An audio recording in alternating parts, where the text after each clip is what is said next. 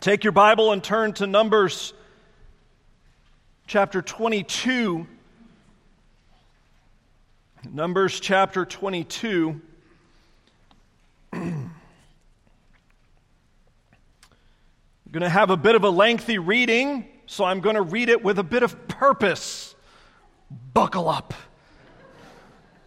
This is the word of the Lord written for you today. Then the people of Israel set out and camped in the plains of Moab beyond the Jordan at Jericho. And Balak the son of Zippor saw all that Israel had done to the Amorites, and Moab was in great dread of the people because they were many. Moab was overcome with the fear of the people of Israel, and Moab said to the elders of Midian, this horde will now lick up all that is around us as the ox licks, ox licks up the grass of the field.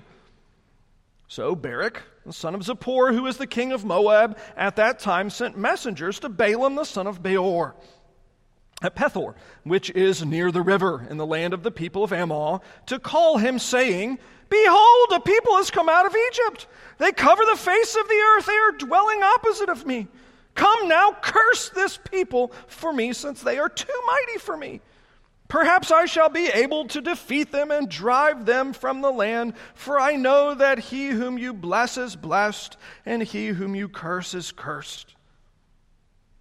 So the elders of Moab and the elders of Midian departed with the fees for divination in their hand.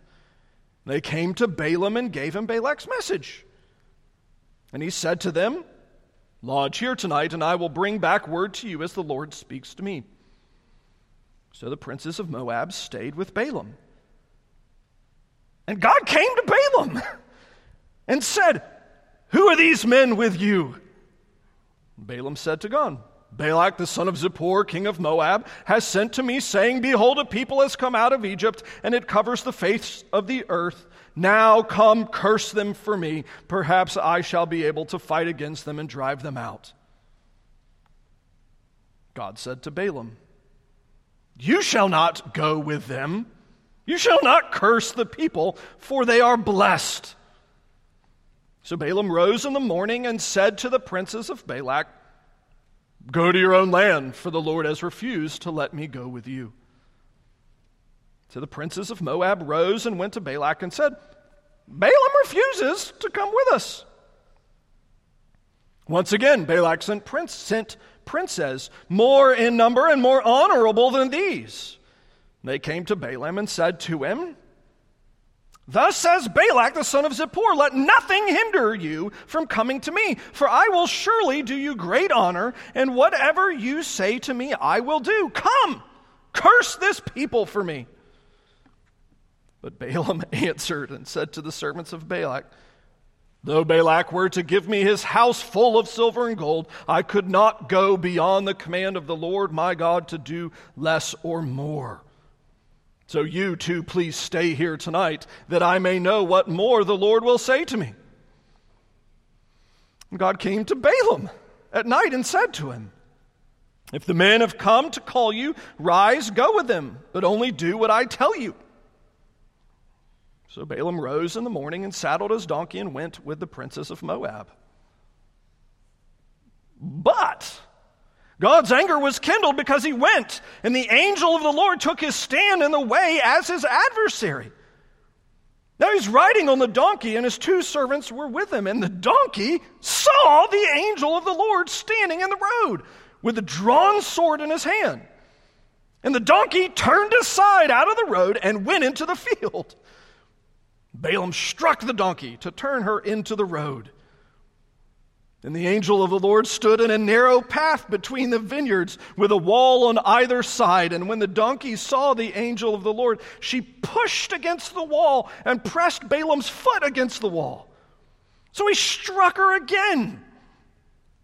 Then the angel of the Lord went ahead and stood in a narrow place where there was no way to turn either to the right or to the left. When the donkey saw the angel of the Lord, she lay down under Balaam. And Balaam's anger was kindled, and he struck the donkey with his staff. Then the Lord opened the mouth of the donkey, She said to Balaam, What have I done to you that you've struck me these three times? Balaam said to the donkey, Because you've made a fool of me.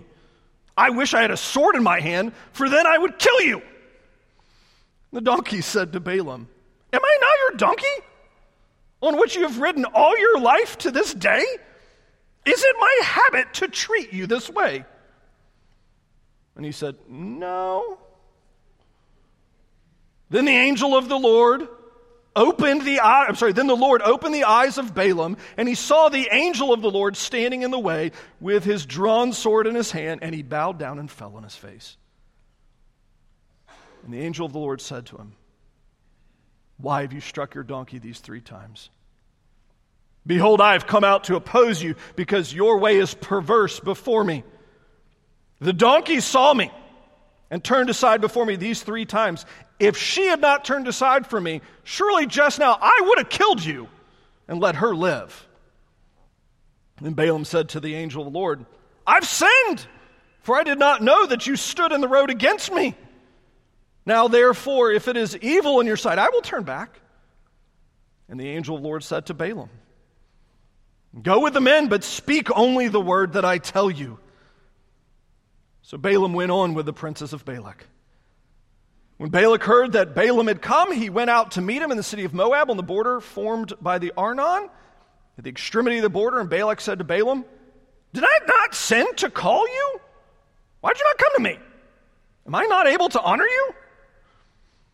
Balaam said to Balak, Behold, I've come to you. Have I now any power of my own to speak anything? The word that God puts in my mouth, that I must speak. Then Balaam went with Balak. They came to Kiriath Huzoth, and Balak sacrificed oxen and sheep and sent for Balaam and for the princes who were with him. And in the morning, Balak took Balaam and brought him up to Bamoth Baal. From there, he saw a fraction of the people. Now, skip ahead. This is a short section here. I'm just going to, a couple of verses. Chapter 23, starting in verse 18. This is Balaam's second oracle. Balaam took up his discourse and said, Rise, Balak, and hear, give ear to me, O son of Zippor. God is not man that he should lie, nor son of man that he should change his mind. Has he said, and will he not do it? Or has he spoken, will he not fulfill it? Behold, I received a command to bless. He is blessed. I cannot revoke it. He's not beheld misfortune in Jacob, nor has he seen trouble in Israel. The Lord their God is with them, and the shout of a king is among them. God brings them out of Egypt and is for them like the horns of the wild ox. For there is no enchantment against Jacob, no divination against Israel. Now it shall be said of Jacob and Israel, What has God wrought? Behold, a people as a lioness, it rises up, and as a lion itself, uh, lion, it lifts itself.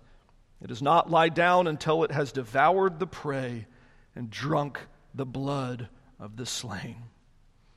And Balak said to Balaam, Do not curse them at all. Do not bless them at all. Right, we're going to stop there. Let's pray. Lord, we thank you, this large chunk of scripture. Marvelous story. Thank you for passages like this in the Bible, and we praise you that you've spoken to us now in its reading, and we ask that you would give life and light in its preaching. We pray for Christ's sake. Amen. I suspect many of us, like those moments in life, when kind of the, the veil, that the curtain is pulled back just a little bit, and we get to see what's actually going on. I mean, there's an entire industry around this now, I guess, with documentaries, these new kind of infotainment documentaries where we get to see either the sporting franchise that we love or the murder that we don't love and kind of get to see what actually happened behind the scenes, right? We, um, I can't recommend any of these. I haven't watched any of these, but know they exist. The Jordan documentary, we got to see kind of all the highlights of Michael Jordan's career and argument for why he was so great, the greatest basketball player ever. Amazon has spent tens of millions of dollars in England working on the Premier League and filming soccer teams behind the scenes, all or nothing, and you get to watch Manchester City or whoever else uh, throughout their season. Uh, the NFL's invested, again, tens of millions in hard knocks, filming our favorite football teams behind the scenes to see exactly how much of a mess they are. In fact, actually, I suspect that's part of why this last week was so difficult for some politically. Is uh, there was the hope that actually, with the unsealing of an affidavit, we might be able to get to see a little bit behind the scenes of what's actually happening. That was never going to happen, but you hoped, didn't you? I suspect part of the reason why we kind of intuitively as humans have this feeling is because kind of deep in our soul, we know something's going on. Deep in our soul, we know something's happening in the world, and though it may seem like everything's kind of disconnected, though it may seem like everything's just kind of haphazard, and though it may feel a bit chaotic, deep down inside we know there's a God in charge of it all. I suspect that's true, namely because I'm exegeting Romans 1, verses 18 through 25 when I say it. We all know that. It's kind of built into the, the, the nature of being human to know that there's a God and He's in charge and He's doing things. But honestly, the vast majority of our lives, we kind of go day by day going, I, I have God's promises, but I don't really get to see exactly what He's working on. I don't get to see it until we have those kind of brief glimpses in Scripture where the Lord pulls back the curtain and invites us in and shows us a little bit more of what's going on. And I love that He has those. The entire book of Job, right? That's the whole point of the book of Job is to kind of pull back the curtain to show us what's happening uh, in the divine throne room, dealing between God and the evil one and His people. Here in Numbers chapters 22, 23, and 24, we have a similar kind of moment because, interestingly, the people of God aren't even really in these chapters. It's a, a true, real, historical story that takes place external to the people of God, but is absolutely connected to them. These are actually the moments that define large parts of their weeks and months coming up, and in fact, actually would cost some people their lives as they go into warfare. But in order to understand that, really, we have to have kind of two things that frame out our, our, the, the setting, our, our understanding as we look at the text. Important thing number one, backdrop to the story, is that God has promised to Israel the land in the story. The real, true historical story. Numbers, the whole book of Numbers, follows kind of the historical narrative of God's people as they're brought out of Egypt, they're brought out of slavery, they're numbskulls for a period, and so he wanders them around in the desert until they all die. And the new generation he then takes into the promised land. But the important thing to understand is that it is his promised land. Genesis 12, he promised it to Abraham. Abraham, all this land, it's going to be yours. It will belong to you and to your descendants. Genesis 26, he promises it to Isaac. Genesis 28, he promises it to Jacob. It's a lineage. It's promised to the nation of Israel. It's promised to the people of God. This is their land. God has promised. The second thing to kind of form in the background of our head is as they are coming, let's see if I can do my geography backwards. It's a little bit tricky. Coming from Egypt up, they've kind of crossed over in Mediterranean Sea and they're getting ready to go up into Jerusalem. They can't go the, the, the fast way, kind of directly up north. So, what they're intending to do is to take the King's Highway around the side so they can cross over the Jordan. The first nation they ask permission to go through is Edom. Uh, that's family history, right? That's Esau's uh, family, related to Jacob and Esau, directly connected to the Jews. And what does Edom say? Nope, you can't come in. So they then ask permission to go through Moab, which again, this Moab is the descendants of Lot. Lot's daughters, with Lot, uh, produce a nation called Moab. This is again family. And so Israel's asking family permission to say, Can we take our nation through your lands to get to our lands? We're not going to take your stuff. We'll just stick to the highway. We won't, you know, empty your wells and, you know, deplete your vines and fields. But the story picks up here where they've said, no, you can't. You can't go through Edom. You can't go through Moab. You have to take the long way around through the desert and the wilderness, through the rocky places and the high places. A really hard journey. And again, it's on foot. It's with a nation of a million and a half. You have to think there are pregnant ladies making that trip, right? Giving birth along the way. You have to think there are aging saints that are dying along the way. There are older folks that are getting sick and still having to travel. It's a, a nation of a million and a half. You have to keep moving. It's a hard thing.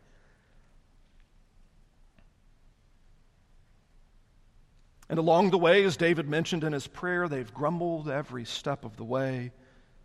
Grumbled and grumbled and grumbled. What is God doing? What is God doing? What is God doing? And finally, we get a little bit of a glimpse into what God is actually doing. He's promised them the land. Now we have a bit of a conflict.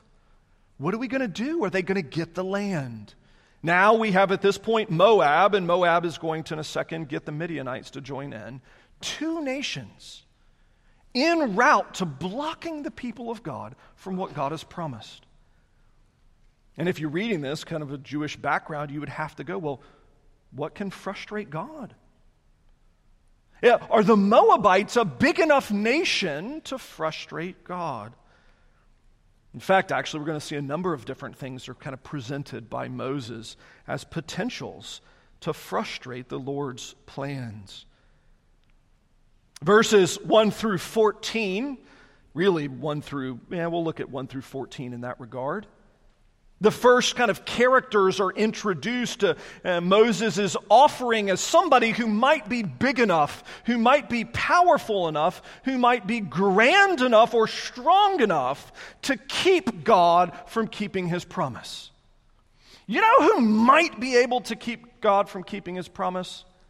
One of the greatest nations on earth. That's who? Moab. Eh, one of the greatest nations. I mean, they're not the greatest, they're several above them, but they're not small. I mean, they're not a nobody. The story picks up with the king realizing that, you know what, Israel, there are a lot of them. In fact, there's so many, it's really too hard to count them. And that's not a great thing to have in the land, probably just to the north and just to the, if I get my directions correct, west and then even further west of us. So, you know what? Let's figure out how to get rid of them. And you get to see the king of the nation, interestingly, doesn't wait for Israel to start something, doesn't wait for Israel to kind of declare their evil intentions, doesn't wait for Israel to do anything except exist as the people of God, and he goes on the offensive. He, as a king, takes his entire nation, Moab, joins in with Midian, and turns both nations against the people of God. So much so that, and again, you can see a slightly more superstitious time. Actually, probably less so. We just trust in science as our superstition instead of sorcerers. Uh, they go and they hire a sorcerer, effectively. They hire a wizard, right? They go find Harry Potter to go pronounce a curse on the people of God. An amazing thing if you actually stop and think about it. You have two of the great nations in the region that are now not waiting for God's people to do anything other than exist. And they're seeking to root them out. And if you're going to be honest, friends, and if I'm going to be honest, there are pockets of the church, even in our great nation, that are currently trying to use that same scare tactic to prepare us for the future. Is God going to keep his promises? As, a church, are we going to be able to thrive? Are we going to be able to exist? Are our children going to have a good life? Are we going to be able to walk with God? Are we going to have a good life? Are we, are we going to be rich? That's not in the Bible, but I don't know where that one snuck in, but it's still there. And you know what? I worry about our politicians. That's how it goes, doesn't it? It doesn't matter which set of politicians are in. Just depends on which denomination you're in as to which set of politicians they distrust, by and large. But it's been a, a reoccurring scare tactic we've heard over the last 15 years. That your relationship to the Lord, that, that the success of your life, the good life for you, is threatened because of corrupt politicians. A great nation that's no longer acting great. Perhaps a president or a Congress or whatever else that are intentionally making your life hard or bad. And you know what? Boy, they're actually strong enough, they might win against God. And when you say that, actually, that, that doesn't make sense any at all, does it? When you actually say it out loud, should I be afraid of what the government's power is? Should I be afraid of the fact that they're corrupt? Should I be afraid that they're breaking their own laws? Interestingly, in the kind of moment in time and history where the Lord kind of peels back the curtain to show us what's happening with his people, that's exactly what's happening. Their nation, the nation of Moab, Midian, are, they're so corrupt at this point, they're literally hiring a wizard to try to curse them so that their armies would be weakened so they can invade them and kill them later. That's pretty much the definition of evil. Right? You're not working for the good guys when you're actively trying to involve the demons to curse the other side. Right? Not, not in the good guys. And it begs the question is Balak, Balak the king, is he strong enough? Is he powerful? Is he mighty enough to invalidate the promises of God for you? The promises of God for the land? Well, let's see. So they go, and he uh, sends his princes and others, and they hire, like I said, the local Harry Potter to try to pronounce a curse on the people of God. Now, Balaam is one of the most kind of interesting characters in the scriptures because, by every indication, he is a prophet for hire. He's a mercenary like I said, a wizard of some kind who what he would do is if you brought him the proper amount of money, he would inquire of whichever God you wanted him to inquire of until that God answered him, which they never did. And then he would talk to that God and curse them. That was what his job was. It's a really sweet racket because you can never be called on it. Right? You really can't be double checked. Did you talk to their God and then have him curse place? Well, there's no proof on that. You can't show your work in any way. However, something different happens this time. He goes to inquire of Yahweh, the God of Israel, the God of the Bible, the living and true God, to have a conversation, to curse Israel. And what does God say? Uh, that ain't happening. No way, no how. Even though you are a corrupt prophet, even though you are a prophet for hire, a corrupt preacher of the worst kind. That ain't happening. There's nothing that you're going to be able to do, Balaam, that would be able to hinder my promises on my people. Nothing that you would be able to do to limit them. You can't even curse them. In fact, actually, to prove this to you, and this is my favorite part of the entire story, the opening salvo, the opening part of God's conversation with this, and he says, You're not even going to be able to say the words. When you open your mouth, yeah, you're not even going to say the words. You can't hurt my people. So, if you're thinking about this, this is a pretty kind of negative thing, right? You, you have two of the great nations in the region arrayed against the people of God. You've got the local wizard who's actually so successful at his kind of evil efforts, whatever that meant and whatever that looked like, that they're willing to, in essence, pay a king's ransom to get him to do it because he's been so successful in the past. Surely these things, an evil government, and the forces of evil themselves, surely those would be enough to hurt the people of God. Surely. In fact, actually, you get this kind of bizarre and wonderful and amazing interaction with Balaam and the donkey to show you how bad of a man he is. There's nothing redeeming about this man in this conversation. And he, he's going to be a gun for hire to curse Israel for money. He knows that he's not going to be able to actually do that, so instead he's just taking the king's money and going to do the exact opposite. So at this point, he's now kind of being a bit duplicitous because he's going to take all of Balak's money in order to give the curse, but never actually curse them because he's not going to be able to. And then when his donkey starts acting up, he displays his very heart character kind of over and over again. He's not a patient man, he's not a kind man. Here he has an old, faithful animal that has served him faithfully for years. And the second that she starts acting cantankerous, his temper snaps, his violent spirit is shown. And rather than training the donkey the way he should, he just beats her until you have this kind of just moment of absolute brilliance where the Lord equips her to talk, gives her a voice.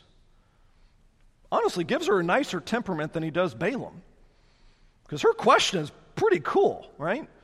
It's an honest question, doesn't have any curse words or insults, which I think most of us would probably have done if we'd just been beaten with a staff. She's like, What are you doing? What are you doing? And his answer in verse 29 is amazing. Again, it shows his character, what kind of uh, fool he is. He's, Why am I mad at you? Because you're making me look like a fool. You're embarrassing me. What a dumb answer. You know why my temper is exploding? Why, you, know why, you know why I'm beating you? Because I'm embarrassed. And the way I deal with my embarrassment is with violence to others. That never happens here.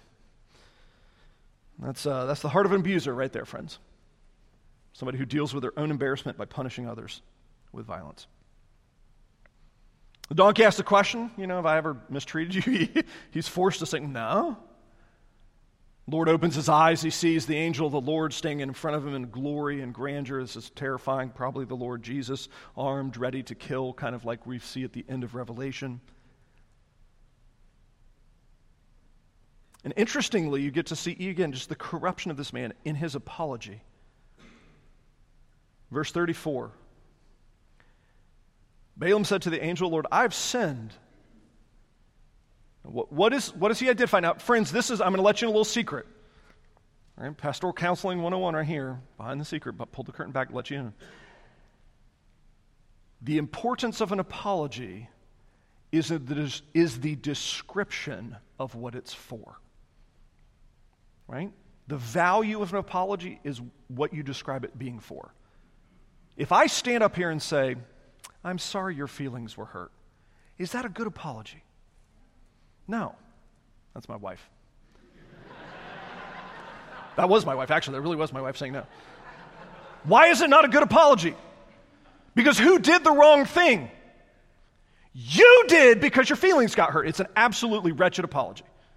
The value of an apology is determined by how well you describe the thing you're apologizing for. And interestingly, what does Balaam say? I've sinned. Why? Because I got caught. I didn't know you were standing there. I'm not sad I was beating the donkey. I'm not sad that I was treating my animal terribly. I'm not sad that I'm a bad man. I'm sad that the angel of the Lord was standing in front of me and I got caught. Sorry. Right, this is the uh, teenage boy gets busted by mom, and his apology is, I'm sorry, mom, I didn't know you were standing there when I hit my sister. How do I apologize for hitting the sister? Not apologizing for doing it in front of mom. He's a bad man, he's a wicked man, and the worst kind. So interestingly, you have the great evil nation, Moab, here, betraying family, turning their back on to stab Israel in the back. You have a wicked, wicked wizard working against them. Is that big enough to defeat our God? Now, again, if, if you're listening, you kind of hopefully would understand that that is a point that applies, a question that applies today perfectly for us all. Because God's promises haven't changed. God Himself hasn't changed. He's been in the business of making promises to His people from the very beginning of when He made them. And honestly, so much of our stress, so much of our anxiety, so much of our misery, so much of our insecurity, so much of our impatience, so much of our anger, so much of our sadness, so much of all of the bad things in our life are a result of us looking at that question and answering it incorrectly. Is this problem big enough to defeat God's promise? Surely a, a, wicked nation, surely a wicked king, surely a, a wicked wizard, surely demonic influences, surely our our inflation, surely the job market, surely that neighbor that's making me crazy, surely that spouse. Surely whatever it is is big enough to defeat the promise of God. And guess what? You answer that anything other than God is bigger. It produces misery on every front of your life. You answer that question with any other answer than Jesus wins, and you end up with misery in some part of your life. Now, I don't mean that in the sense of like God punishes you for it, sort of misery. I mean it in the sense of your heart is unwell. It makes you afraid of what will happen with your boss because that boss is more powerful than God. Make you insecure with how you interact with your fellow classmates because their opinion will be powerful enough to change your self worth.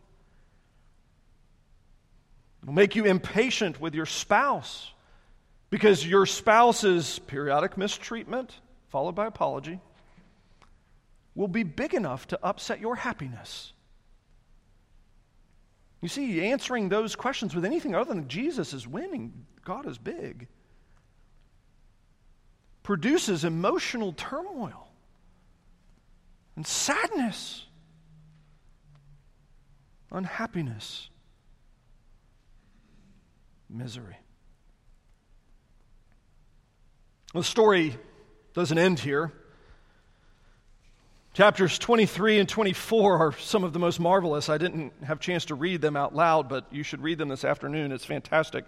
Balaam goes to Balak and takes Balak's money in order to kind of give these oracles, to give these curses, these pronouncements against the people of God. And you would think this is like, you know, the nexus of evil an evil king, an evil wizard plotting against the people of God. Ah, this is, this is it. And for four times, three at the request of the king, and then one freely volunteered, Balaam speaks. And every time he speaks, when he goes to curse God's people, the only thing that comes out is blessing. He can't even say it. He can't. That one I read, that second one that I read, is so fantastic because the first parts of it are just kind of descriptive. Look, the Lord is, He's God. He's not a man like us. He doesn't lie. He doesn't change His mind. When He speaks it's true. So when He spoke His promises about Israel, He wasn't lying. God doesn't lie. So when He said that He would be with them, He's with them, and that's not going to change. And when he said he would give them his power, he gave them his power. And when he said he would be victorious, he wasn't lying. So then, verse 24, you have that great description where Balaam is pronouncing, quote, a curse, and he's like, Yeah, Israel's going to be like a lion. She's going to eat your face and tear you to pieces. And the king's like, I don't like this. You need to stop. That's not right. I paid you to curse Israel. And Balaam's like, It's the best I got, man. The only thing I can say is just more blessing after more blessing after more blessing. I can't stop blessing them. Even until the final one. And this is, my, I think, the most special. Here, the king is so furious, he's fed up with him. He's so done with him. 24, verse 15, Balaam starts speaking, anyways. The oracle of Balaam, the son of Beor, the oracle of the man whose eye is open, the oracle of him who hears the word of God, knows the knowledge of the Most High. This is the true, real oracle. This is the truth that will happen. What will happen? I see him. This is not God, but not now. I behold him not yet near. A star will come out of Jacob, a scepter shall rise out of Israel. It shall crush the forehead of Moab, it break down the sons of Sheth. Edom shall be dispossessed, Seir with all his. There's going to be a king coming. He's not ready yet. He's not going to be born right now. But there's going to be a king coming. And when he shows up, you better buckle up, Buttercup because he's going to kill you all. And his name would be David. He would show up and he would kill everyone. And then the people he didn't kill, his son would kill. And all of their enemies would die. And it's fulfilled in part, but fulfilled in full later. Because here you have the wicked prophet talking to the wicked king trying to do wickedness against the people of God, and you get one of the most beautiful portraits of Jesus that any unbeliever has ever spoken. That a king would come and that he would be victorious and defeat all of the enemies of the people of God, and no one, nowhere, no how would be able to stop his efforts. No one would be able to get in the way. In fact, actually, even death is going to step into the arena that time. He's going to do battle. This new king is going to do battle not just against governments, not just against wicked wizards. He's going to do battle against death itself. And death is going to tap out. It's like, I don't have it. I don't got it. I'm not strong enough to beat this guy. I can take everyone else, but I can't take that guy. Because this king, the king that's coming, the king that Balaam, wicked Balaam, is prophesying, would show up 1,500 years later, give or take 100 years, and would establish a kingdom. A kingdom that would grow and would flourish until it is fully and totally victorious. You see, friends, if you are currently in Christ, you are a member of that kingdom. Now, right now. We're not waiting for the kingdom later. We're not waiting for Jesus to come back for the kingdom to happen. Remember, read your Gospels. What's Jesus' message? Repent, for the kingdom of God is at hand. The king's here and he's ruling and he's reigning victoriously now.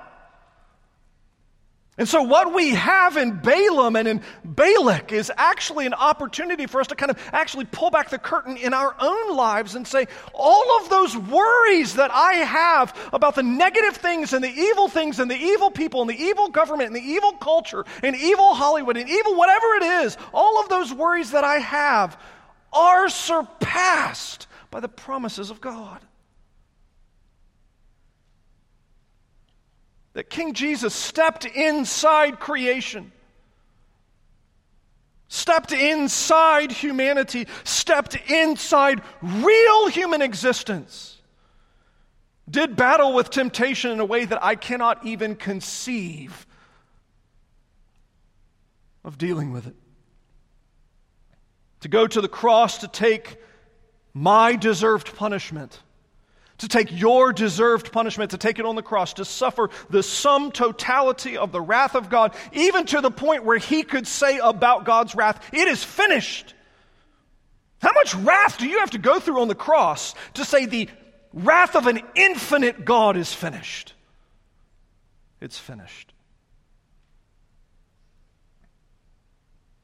remains under the power of the grave for a while until even the grave is not big enough even the grave is not great enough. He's raised by his own power to life again, to victory. And friends, he has given that life and that victory to his people. It's from that perspective that maybe his commands make a bit more sense when he says, Be anxious about nothing. Why do you worry? Tomorrow has enough worries of its own. Be at peace. Be at rest. Be people of joy. Why? It's not in yourself that you're hoping. It's not in this church that you're hoping. It's certainly not in me. It's in our God who is victorious. Now, some of you, I'm going to be up front, probably do this pretty well that you have those moments of kind of fear and tension and anxiety that come in. And you self diagnose them very rapidly and you go, Ooh, I'm afraid. I didn't realize I was afraid. And then you go to the Bible. And that's correct. Some of us, however, are not particularly astute at what's happening inside our hearts. And so we have those moments where we're really cranky, and everybody else around us knows that we're really cranky, and we have no idea why. And for those that are in that category, those of us perhaps that struggle with things like that, friends, I'm, I'm lovingly going to say there's probably an element in your heart in which, though you would not say it intellectually, emotionally, you've kind of given up ground to say that this thing, whatever it is, in this moment in time, is big enough to defeat God's love for me. That the God who loves me, who's promised to take care of me, Psalm 121, he promises to watch over me even when I'm asleep, he doesn't.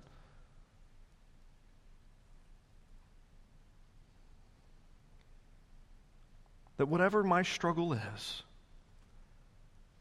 that it's gotten the better of his promises. It's bigger. If you find yourself in that situation, first, I would encourage you to spend a little time thinking about it. So you can understand what's happening in your head. You're going, oh, I didn't realize that. Really, at the heart of this is just fear.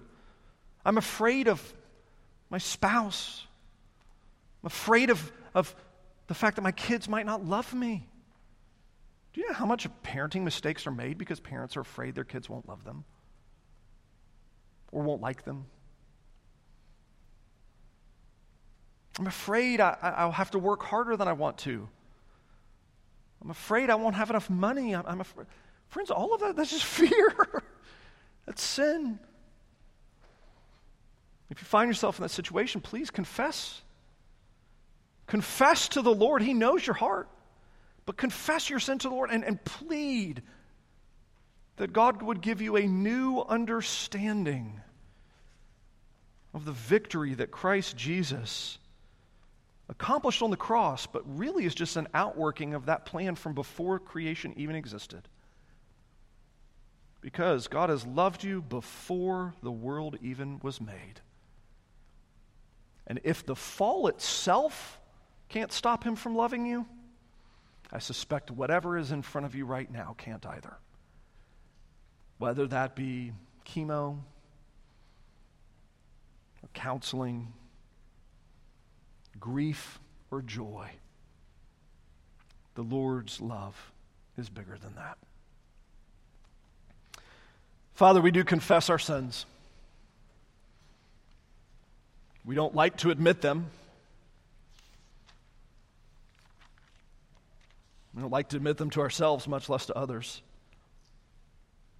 But so many of us, we struggle with this. That we spend our lives in fear, a fear that's fueled by our culture,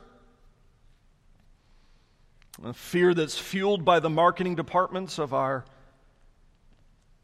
news agencies, of our medical industry, of our food industry where so much of our life is, is motivation to consume out of fear, to purchase out of fear, because I won't have the good life if I don't have this.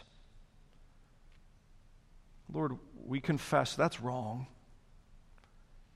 because you are the good life. And anyone who has the Son has the Father and the Spirit. So if we are in Christ, we have the good life no matter what happens, with our health, our wealth, our families, or our joys. You tell us this in the scriptures. Better is one day in your presence than a thousand elsewhere. And we know that intellectually. Oh, but we are quick to forget that emotionally. Forgive us for our sin and change our hearts, we pray. For Christ's sake, amen.